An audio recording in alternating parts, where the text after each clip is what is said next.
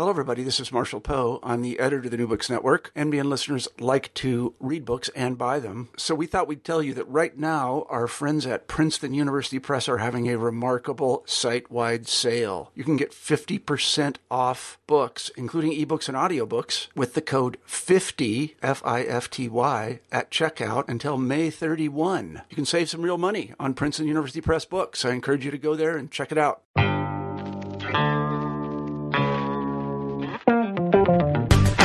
Welcome to New Books in Critical Theory. I'm your host, Dr. David O'Brien. On this episode, I'll be discussing value practices in the life sciences and medicine. Welcome to New Books in Critical Theory. On this episode, I'm going to be talking about an edited collection uh, which has been published by Oxford University Press this year called Value Practices in the Life Sciences and Medicine. Um, it's edited by three researchers uh, Isabelle Dussauge, Claes Frank Frederick Helgesson, and Francis Lee. Um, the three of them uh, started this project um, at Linköping University um, in Sweden, but um, Isabelle has now moved uh, to Uppsala um, to be a researcher at the Centre for Gender Research. So, hello. Hello. Hello. Hi there. How are you? Great, good. You, you can hear me all okay. Um, if we could kick off by uh, maybe the three of you briefly introducing um, yourselves to the listeners, um, and then perhaps we'll start talking about uh, this broader question of value. Uh, all right. I can start uh, shortly. My name is uh, Isabelle Dussauge, and I am a researcher based uh, at the Center for Gender Research in Uppsala University. Uh, I come from the history of science, technology, and medicine, and the research I've been conducting lately has been mostly dealing with the neurosciences of sexuality and gender.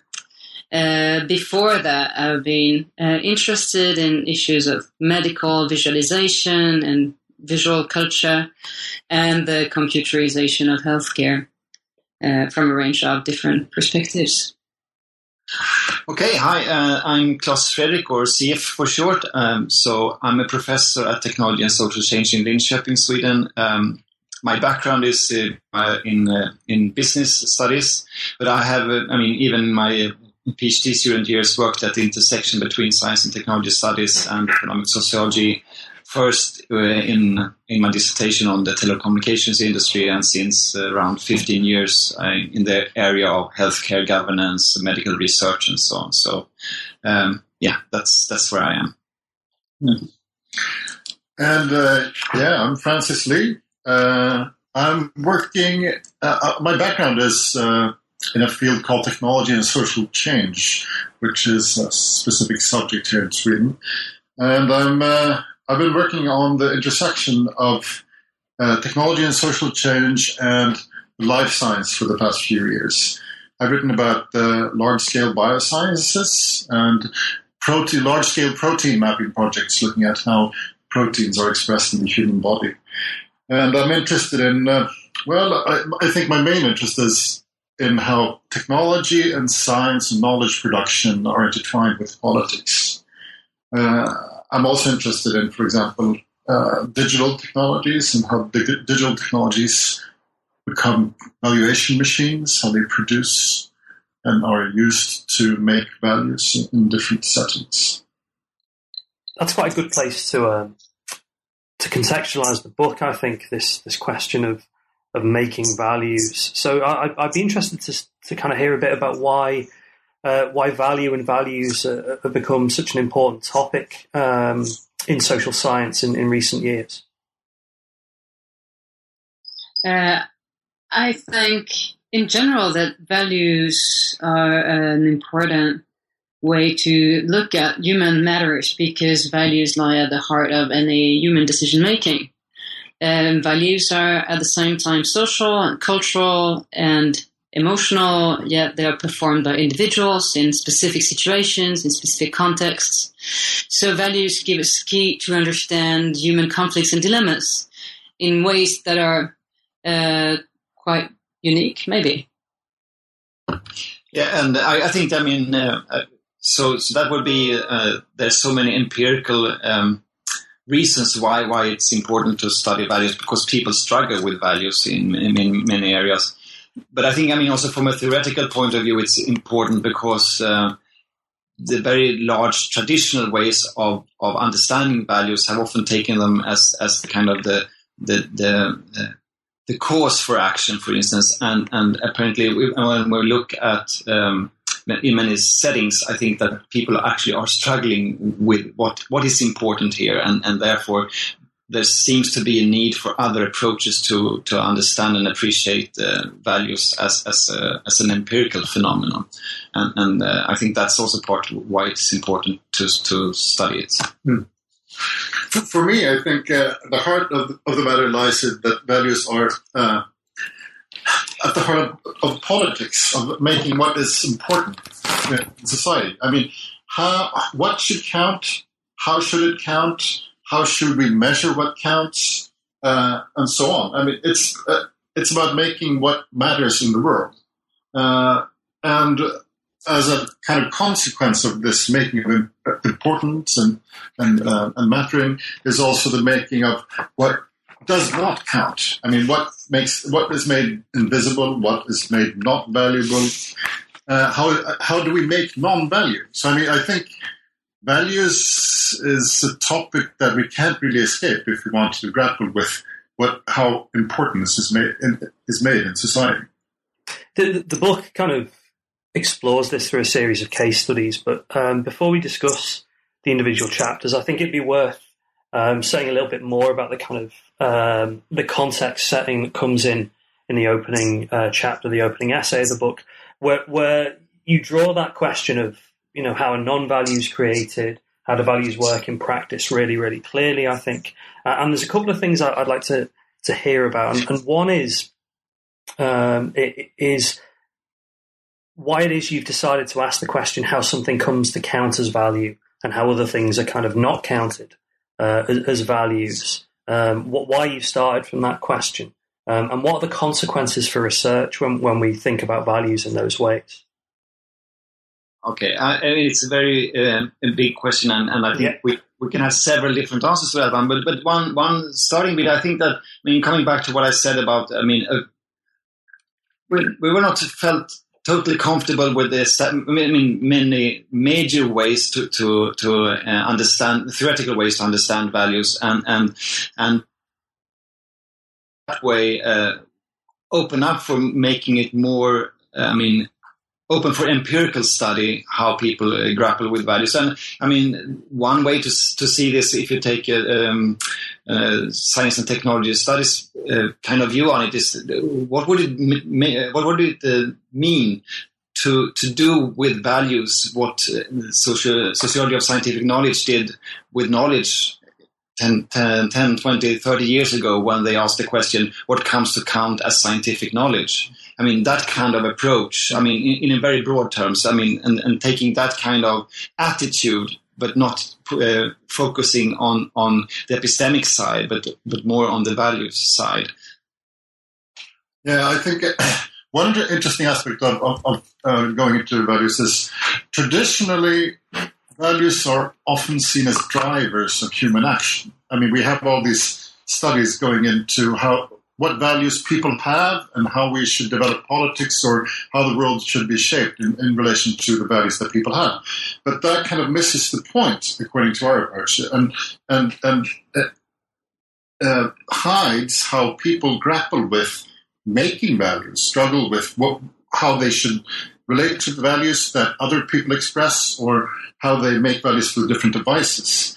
So rather than seeing values as driving human action, we see humans as, as being in the driver's seat and, and producing different types of values and, and grappling with them in, in, in, practice. And I think for me, um, there is an aspect of uh, asking the question of, of, values that helps us understand what um, that helps us understand the desirability of certain scientific knowledge uh, having been studying the relation between uh, biology and feminism uh, for the last uh, years, I've been wondering why certain scientific theories uh, seem to be more popular than others. Uh, be the more cons- quite conservative in terms of uh, worldview or gender views, for example, uh, or or uh, they're more radical. And I think I believe that the um, asking questions of values help us may help us understand why certain kinds of knowledge is considered valuable. Why why is neuroscientific uh, knowledge of the human for example, uh, considered uh, a valuable uh, resource to understand human action. Uh, why are, is biological knowledge uh, considered uh, a valuable way to understand society or societal problems? those questions are very big, and the book does not aim to understand to, to answer them specifically. But that is one corner I come from, so to speak. Uh, I think asking the question of values, how certain kinds of knowledge comes to count as valuable, what it is worth, for whom, for what purposes, uh, help us understand better the place of uh, knowledge and technological interventions in the world. The, the other thing the, the book does, which is an important aspect of, of academic writing is is kind of mark itself out from from what it's not or, or from what it's it's moving beyond. And, and the two perspectives you uh, you situate the book in relation to in the introduction are a moral economy perspective and a, a biocapital perspective on value.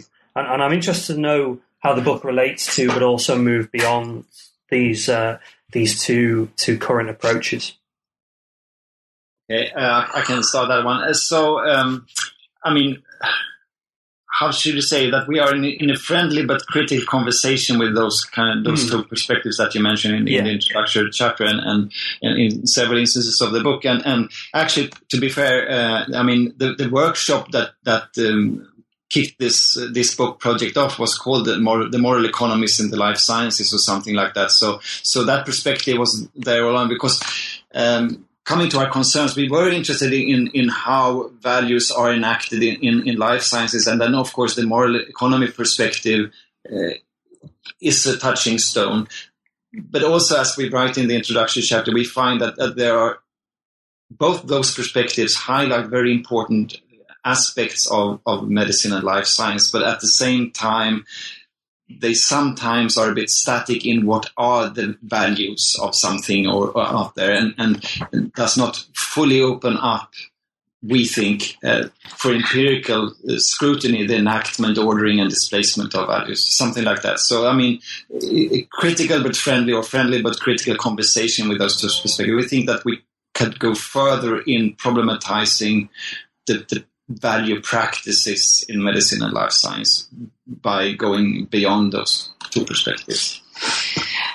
Um, I can say a few words about what I think we uh, uh, the, those perspectives uh, give us, what they help us see.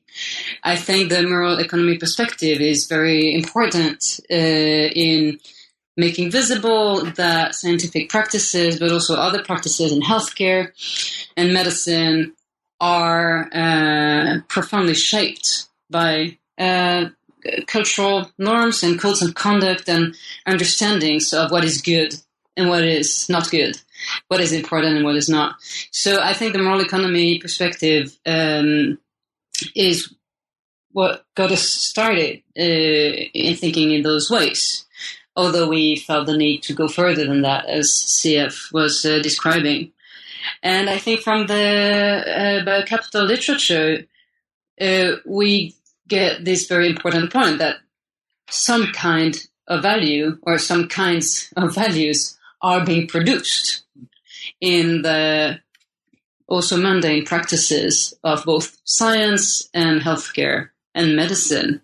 And that this production of values follows, that is not at, totally at random.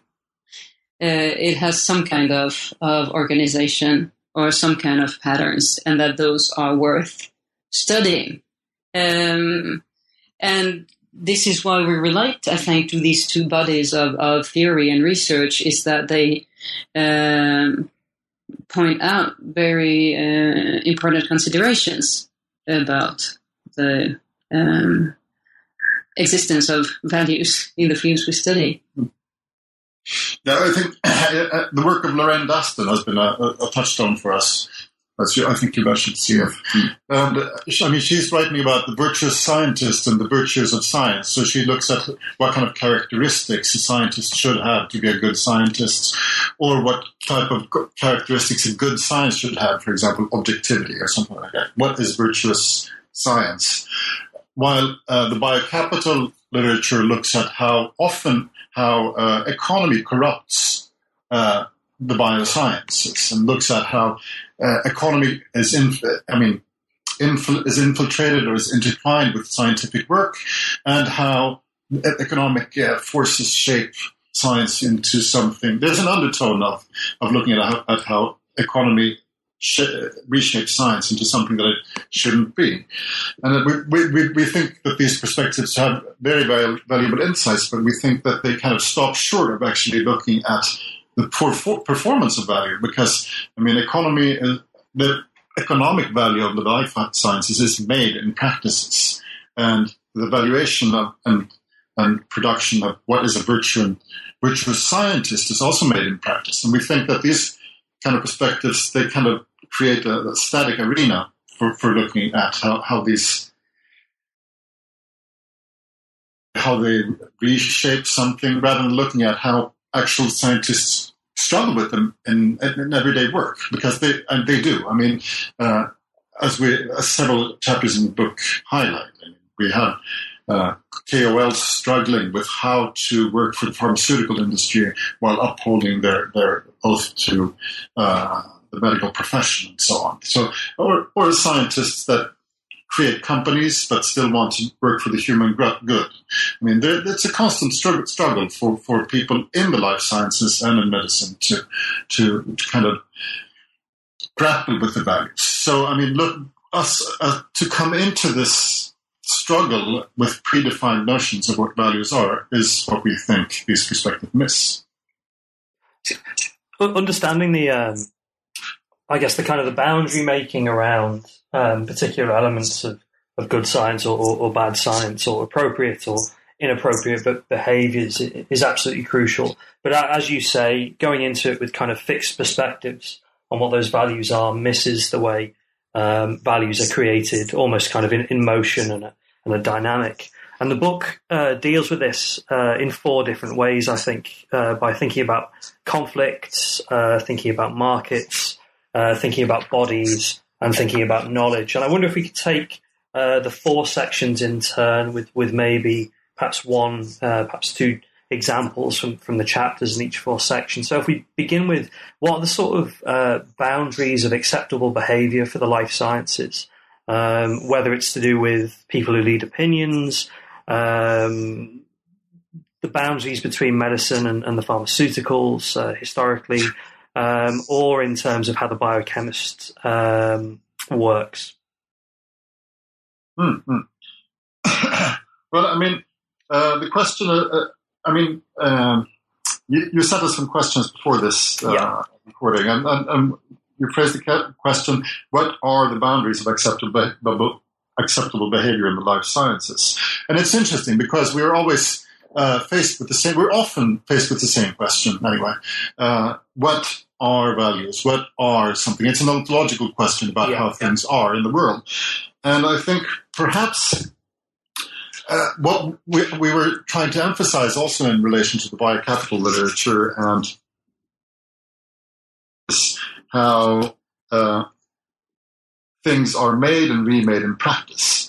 So, in, in, the, in the, question of KOLs, then, like uh, these key opinion leaders that Sergio Sismondo is writing about in the book, uh, pharmaceutical, uh, the pharmaceutical industry uh, pays uh, doctors to go and represent them at different talks and in different key spaces in, in, in, relation to how to get people to prescribe their pharmaceutical uh, stuffs.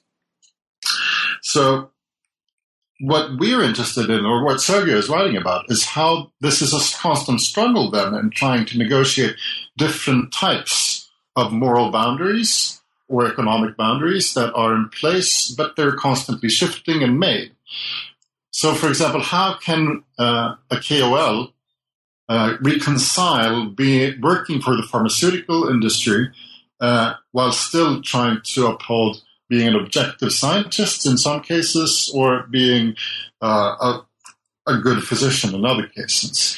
So he's he's writing about how these KOLs, key opinion leaders, uh, try to reconcile different value systems and make the boundaries between these different value systems. And it's a, it's a process that is both emotionally uh, and uh, uh, economically uh, difficult for them. So they try to kind of uh, use different types of arguments to reconcile their own conscience in some cases towards their payment and so on. And the same goes for for the the Sven Widmalm's case in the book, where he writes about plagiarism, a, a, a historical case where where there's a discussion about what is plagiarism and publication priority. Who gets the prior, priority in terms of who published first? And this is also then a, a negotiation between different key leaders in, in the field that he's studying. Uh, how, what is acceptable behavior? It's not clear cut. It's not laid down in a law. And it, even if there are kind of codes of conduct, it's a constant matter of negotiation. So what we we would like to say though, then, rather than looking at the looking at uh, what the boundaries of acceptable behavior are in the life sciences, the ontological kind of statement, we would like to look at the performative statement and look at how are boundaries of acceptable behavior made by different actors. So how does how does this work for uh, for markets? Okay, so um, the the book has a section. I think it's called "The Markets for as Carer for Health" or something like that. Mm-hmm. And um, there's three uh, distinct different uh, studies uh, for different areas in that section, and and I think that all three uh, contributions to that section clearly shows how uh, efforts to work with with more kind of markets ways of ordering um, involves I mean, many difficult questions for, for those involved in I mean, what should count when making this into a more market market uh, based uh, approach for provision of healthcare? For instance, like in the in the in the uh, uh, study about the Netherlands uh, healthcare system by and Dirac and colleagues, or, creating a market for for the development of malaria vaccine, as, as described by Daniel Neyland and Elena Simakova, or indeed when I mean making a system for allocating um, organs, transplant organs in the in the in the UK, which is study by, by Philip Roscoe from St Andrews. I mean, and all these three chapters show how how uh, the efforts to develop or, or making a mar- market. Uh, more market-like system for for doing, uh, I mean, in, engaging with healthcare also surfaces a lot of, of, of grappling with values.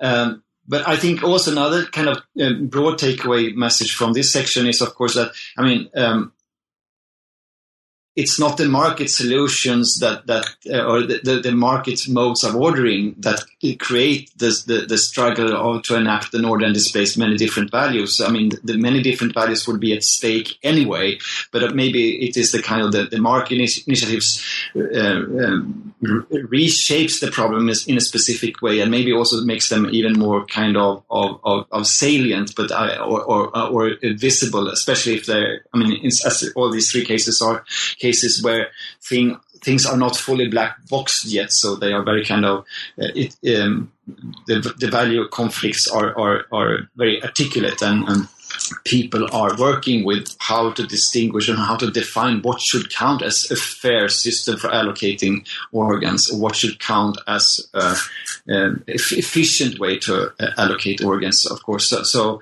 but I wouldn't say that that those kind of um, uh, questions would be uh, um, absent if uh, if you had would have a you know, completely non-market way of ordering things. But I mean, market becomes an intervention, if you would like, to, that that that uh, produces a lot of work or value practice in, in dealing with, the, the, the, value problems. And I think that all three chapters, as I mentioned in the section, very clearly shows how. So, I mean, market reforms is, seems to be a very interesting site to, to uh, I mean, to look at um, the creation of stakes, the ordering of, of, of, values, and of, of, course also figuring out the relations between um, um, the epistemic and, and, the values and so on. Yeah, so I think that that's that's uh, a broad message from from the, these uh, three chapters in that section. The, the process of, of ordering um, you were talking about is, is really crucial um, when we're thinking about lives being uh, counted as valuable or, or actually not counted as valuable. And, and the third section has got three chapters that engage with this um, in terms of, of living beings, whether kind of um, genetically developed or created, or, or in terms of um, things like prenat- prenatal screening um, d- during uh, pregnancy. So, so I wonder if you, you could talk about the, that kind of process from these three chapters. Yes, the three chapters in that section of the book deal with um, pretty different uh, cases. Uh, shortly, one of them uh, by Kristin Asdal is uh, about the attempt to uh, create and market a new form of fish, the fresh cod. And the whole chapter is about the necessity to create new market devices and and policy instruments and to alter life forms, the life cycle of the fish in order to make it uh, uh, possible to um, to create a product that can be uh, that can be um, advertised for uh, and consumed in certain manners. Uh, this chapter is very much about how these different sets of values, how different sets of values are entangled and and uh, worked with by um, uh, the people involved in different different positions. It's all both about biotechnological, agricultural, and um, and other uh, and several other levels of practice. Um, and this is this is about adapting um, organisms, their conditions of life, and markets uh, to each other. I would say. Uh, another chapter by Carrie Friese addresses what zoos deal with uh, after leaving um, an economy of hunting and gathering. Zoos have been uh, repositioning themselves as uh, promoters of biological diversity uh, by making animals in the zoo through biotechnological interventions such as cloning of species. And there, the questions or dilemmas arise as of which animals should be saved or should be preserved, which species uh, should be invested in, on which basis, uh, and the, struggles about these different um, principles. Uh, so this is about notions of genetic value and different notions of genetic value and genetic diversity and um, different concepts for zoos. Uh, Ilana Löwy's chapter deals with the uh, prenatal diagnosis, and it shows. Uh, so now we're moving to speaking about human lives, and uh, Löwy deals with how uh, prenatal diagnosis, uh, diagnosis I'm sorry, PNDs, uh, prenatal diagnostic technologies, were uh, transformed into a, a, routine diagnosis historically.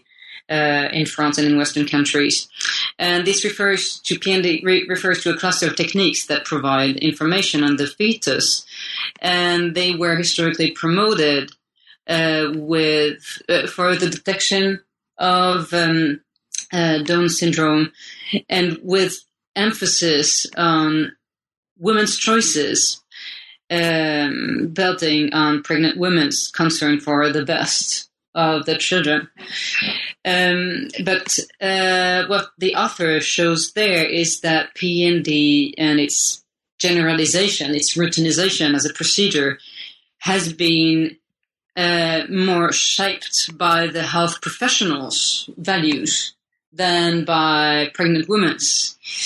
Um, this means that an emphasis on epidemi- epidemiological concerns and ways of thinking, uh, health economic considerations related to those, uh, were more decisive in the way these technologies were shaped, implemented, uh, whereas the we could the end users, we can see women here, had little input on the content of the tests or the availability or the conditions of use. Um, so these three chapters obviously deal with very different kinds of considerations on life and bodies, but what they highlight is that uh, lives and living bodies acquires worth within very specific systems of values that are shaped by professional values, uh, by politics, by ethics, and by, um, I to say, uh, history of professional values as well, um, and his, political histories. Um, I'll stop there, I think. Cool. Um, the, the last section of the book uh, is where your three respective chapters come together.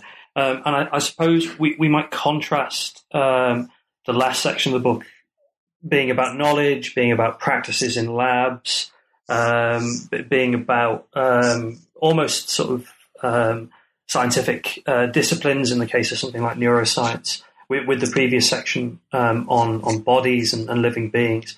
But they do have uh, overlaps and, and. So I wonder if you could talk me through the uh, the last section of the book. Sure. Uh, I'll, I'll, start with uh, my chapter, cool. which is uh, uh, uh which is about a large-scale mapping project in Sweden, where scientists uh, are seeking funding for mapping all proteins expressed by the genome in the human body. And what I uh, what I found interesting in, in, looking at this process of seeking funding of creating the, such a large scale bioscience project of mapping thousands of proteins in the body was how two different kind of uh, produced two different ideas about science and industry relations, about science and industry, how they should work together, how they exist together. And coming to coming to this case and looking at these different science foundations, it's Wellcome Trust, the British foundation, and a Swedish foundation called the Wallenberg, uh, Knut and Alice Wallenberg Foundation.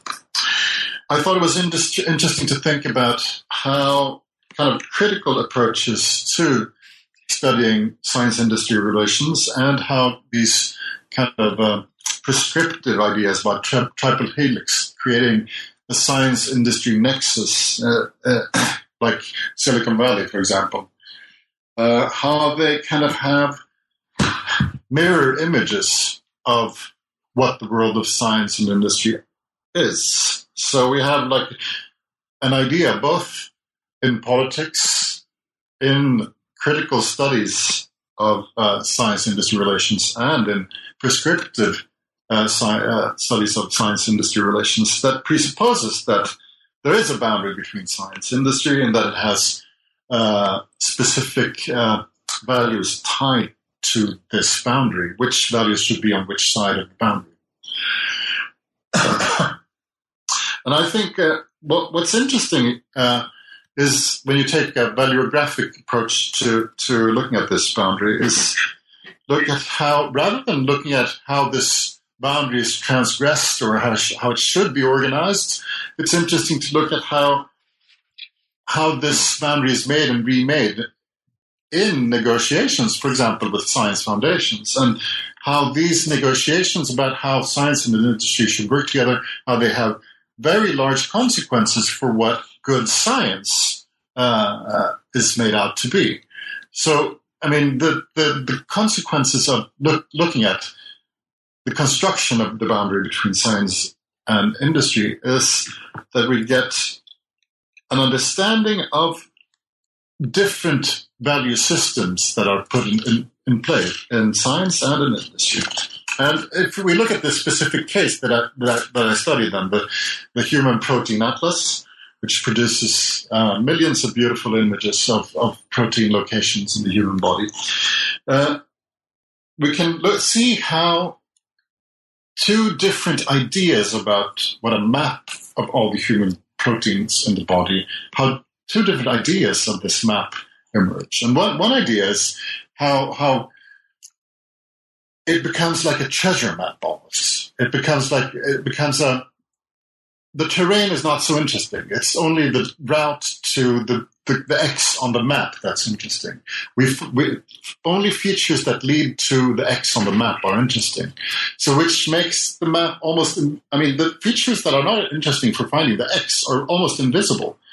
So, the proteins that are not a map to a treasure in the in form of a pharmaceutical uh, uh, concoction or something like that, uh, a medicine or a molecule that can uh, create diagnosis. Those proteins in, are not interesting at all to, to investigate. It's a very particular idea about what science should do and how, how to go about this type of science. The other uh, the other side of this map would be then a topo- topographical map, which one of the one with which the Wellcome Trust kind of uh, wanted the project to be was a, was a map that could be used by the scientific community at large. And that kind of ontological idea about mapping mapping the protein in the human body uh, creates a completely different uh, uh understanding of what knowledge is valuable. Then it's all all knowledge, all the understanding of different proteins and how they interact or how they don't interact becomes valuable. So we have uh, completely different sets of values being put in play with with very large consequences for for for the scientific work in the lab. Uh, so, for example, in, in, the project was eventually founded as a treasure map then, uh, and this created a valuation of certain types of methods and certain types of molecules in the laboratory. So, the idea about how which relations science or industry should have also kind of filters down into the, the vials and, and the practices in, in the lab and the machines and how they were organized in the lab. So we have have these large scale ideas about how science and industry should relate to each other, which then filter down into uh, different valuations of, in this case, it's antibodies.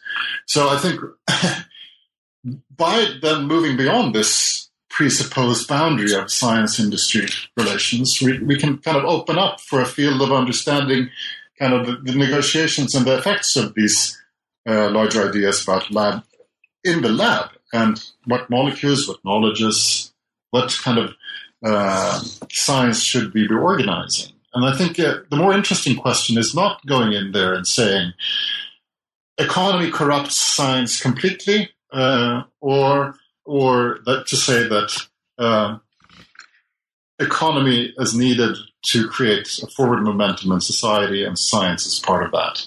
I mean, it's more complex than that, and by kind of taking a step back and not presupposing this analytical division, we can get a hold of a whole new set of problems and a whole, new set of uh, value enactments in the life sciences. That, that idea of a new set of problems, a new set of value and enactments is a good place to uh, to start to conclude. I think because one of the things that comes up um, in the final chapter of the book um, is is the idea of valuography, um, and is one of the ways you you think through how we might be able to go beyond um, the life sciences and medicine and start to think about other areas of the social world with this um, performative and, and enacting um, sort of starting point that, that, that you have in the book? Yeah, so um, I mean, um, to be honest, it was a um, it was a it's always a struggle to conclude these kind of books. I mean, and and, and also, I mean, how how do you um, draw together? I mean, the many many insights you can get from from the, the from the contributions, mm. and and and so so we, we I mean. It, quite some of the effort in, in doing the book uh, was was in this final chapter, and and uh, we landed on. I mean, not of course ending. We didn't want to end in what values are at stake in the life sciences and medicine because that would kind of fail the whole project. Yeah, the So so, uh, and then we thought, what can we learn from the chapters in ways to understand or investigate the value practices? And, and we, we built from that. So, I mean, that's what, when we, we coined the, the term valuography as the kind of an empirical oriented research program to study the enactment, ordering, and displacing of values. And of course, how how can we draw insights in approaches from the different chapters? And we should say here that that that, that the, the, idea of valuography it, it, draws on on a tradition of of um, coining terms like Peter Dear, he, he, coined the term epistemography, I mean, the empirical study of what comes to count as knowledge, or Michael Lynch has suggested etiography for the study of, of the practices around what comes as ethics, and, and Steve Woolgar has suggested technography along the same lines, uh, I mean, the empirical study of technology and so on. So, so and, and then valuography, then, of course, using as, uh, as, as, a label then for a pragmatic, uh, uh practice-based approach for the study of, of, of values and, and, their enactment and so on. And, and, and so what we do there in, in the in the um, in the final chapter is to see and kind of tease out uh, the strategies that we have seen in the different chapters, uh, chapter contributions in how to see. Um, I mean, to make visible the, the value, uh, values uh, at stake and, and the enactment and ordering of values and so on. So chapters work with questions of, of, compensation. It seems to be a very kind of uh, often heated uh, kind of area, and therefore many values are articulated and, and, and organized and so on. Studying devices and and, and I mean that's a clear uh, example that would be Philip Roscoe's uh, chapter on, on devices for allocating organs. I mean, studying devices and their construction, and, and because there many of the different values at stake become very very articulated and so on. Um, controversies more generally generally as another kind of, of, of approach um, uh, tracing over time that values are not stable over time. And, and uh, the, the, chapter by Ilana Löwy that uh, Isa mentioned previously is a very uh, different uh, different um, uh, settings. So I mean that, that's and I would say that I mean it's more of a beginning than an end. Of course, it's the conclusion of the book, but we could see that, that there's so much more you could develop with with uh, uh, how to develop a valuographic uh, research program. We, we, saw that there seems to be some kind of methodological tactics or strategies that we can you can further develop, of course, but draw on.